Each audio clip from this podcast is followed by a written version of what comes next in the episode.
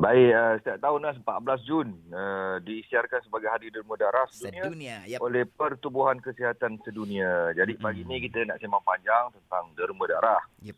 Okey, uh, bersama Timbalan Pengarah Satu Pusat Darah Negara, Mm-mm. Dr. Tun Maizura binti Muhammad Fatullah. Ha, tadi Mawi ada tanya Oyen. Boleh ke kalau Hmm. kita yang Islam ataupun mungkin yang bukan Islam lah kan, derma darah kita Hmm. pakai darah orang yang berlainan agama ni. Macam mana Dr. Ha. Tun? Jadi perkara ini telah dibincangkan ya di kalangan para ulama mereka yang lebih arif ya Hmm. pada muzakarah jawatan kuasa fatwa uh, kebangsaan ya bagi hal hewal uh, agama Islam yang keempat Mm-mm. yang mana mengatakan ya derma darah itu hukumnya adalah harus untuk menyelamatkan nyawa pesakit ya sama ada boleh atau tidak menerima darah ya daripada orang bukan Islam ya kita telah merujuk uh, pakar-pakar alim ulama dan mereka bersepakat mengatakan bahawa ianya dibolehkan ya Mhm. kerana di dalam darah tersebut ya tidak lagi terdapat kita panggil ain ya uh, benda-benda yang haram ya Okey, okey. yang dimakan oleh orang bukan Islam ya.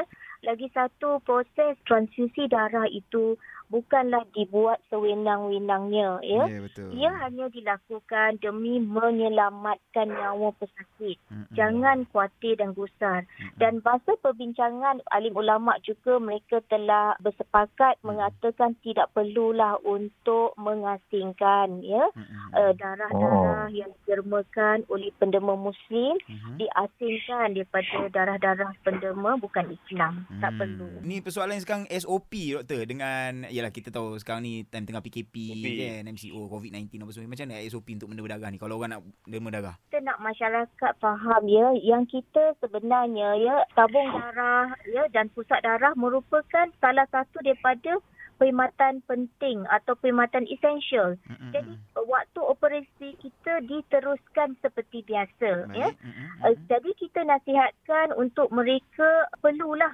ya untuk mengamalkan norma baru ya Mhm. Antaranya ialah apabila mereka datang pastikan mendapatkan slip temu janji menerusi uh, mungkin laman sesawa, sesawang ataupun Facebook tabung darah Mhm. CDN atau Hmm. tabung darah di tempat masing-masing Mhm. uh, dan juga uh, membawa buku derma darah supaya memudahkan pergerakan ya Yep. yep. uh, daripada rumah ke tempat derma darah Okey. lebih elok memilih lokasi yang berdekatan Mm-mm. ya dengan rumah mengikut SOP yang ditetapkan oleh MKN. Alright. Dan apabila sampai ya, pastikanlah ya sebelum itu kita sihat. Kita bukanlah ada kontak dengan orang yang COVID-19 ya. Kita Baik. tidak ada simptom-simptom batuk ya atau sakit terkak dan sihat uh, tubuh badan dan bila Mhm. tiba di lokasi uh, scan menggunakan My Sejahtera dan imbas uh, suhu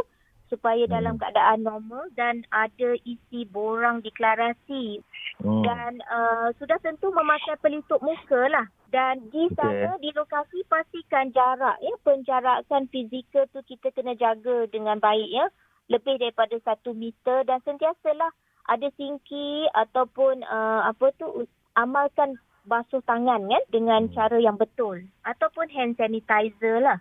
Okey, baik Oi. Itulah untuk Okey. uh, sem- sempena hari apa derma darah sedunia ni guys. Ya, ya, ya. Nanti tiap-tiap Moga tiga ada bulan, kesedaran lah. Moga ada eh. kesedaran. InsyaAllah, insyaAllah eh. Ah, InsyaAllah. kepada kita kepada kita semua eh sebab darah kita insyaallah akan menyelamatkan ramai nyawa. Nyawa ni, betul ya doktor? Betul. Ya, menyelamatkan tiga nyawa. Ah, tiga. Satu Tiga nyawa.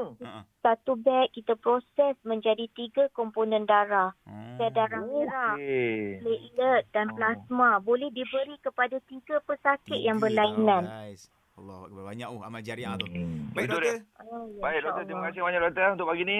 Ya, sama-sama kembali. Jaga diri baik-baik doktor. Assalamualaikum. Waalaikumsalam warahmatullahi wabarakatuh.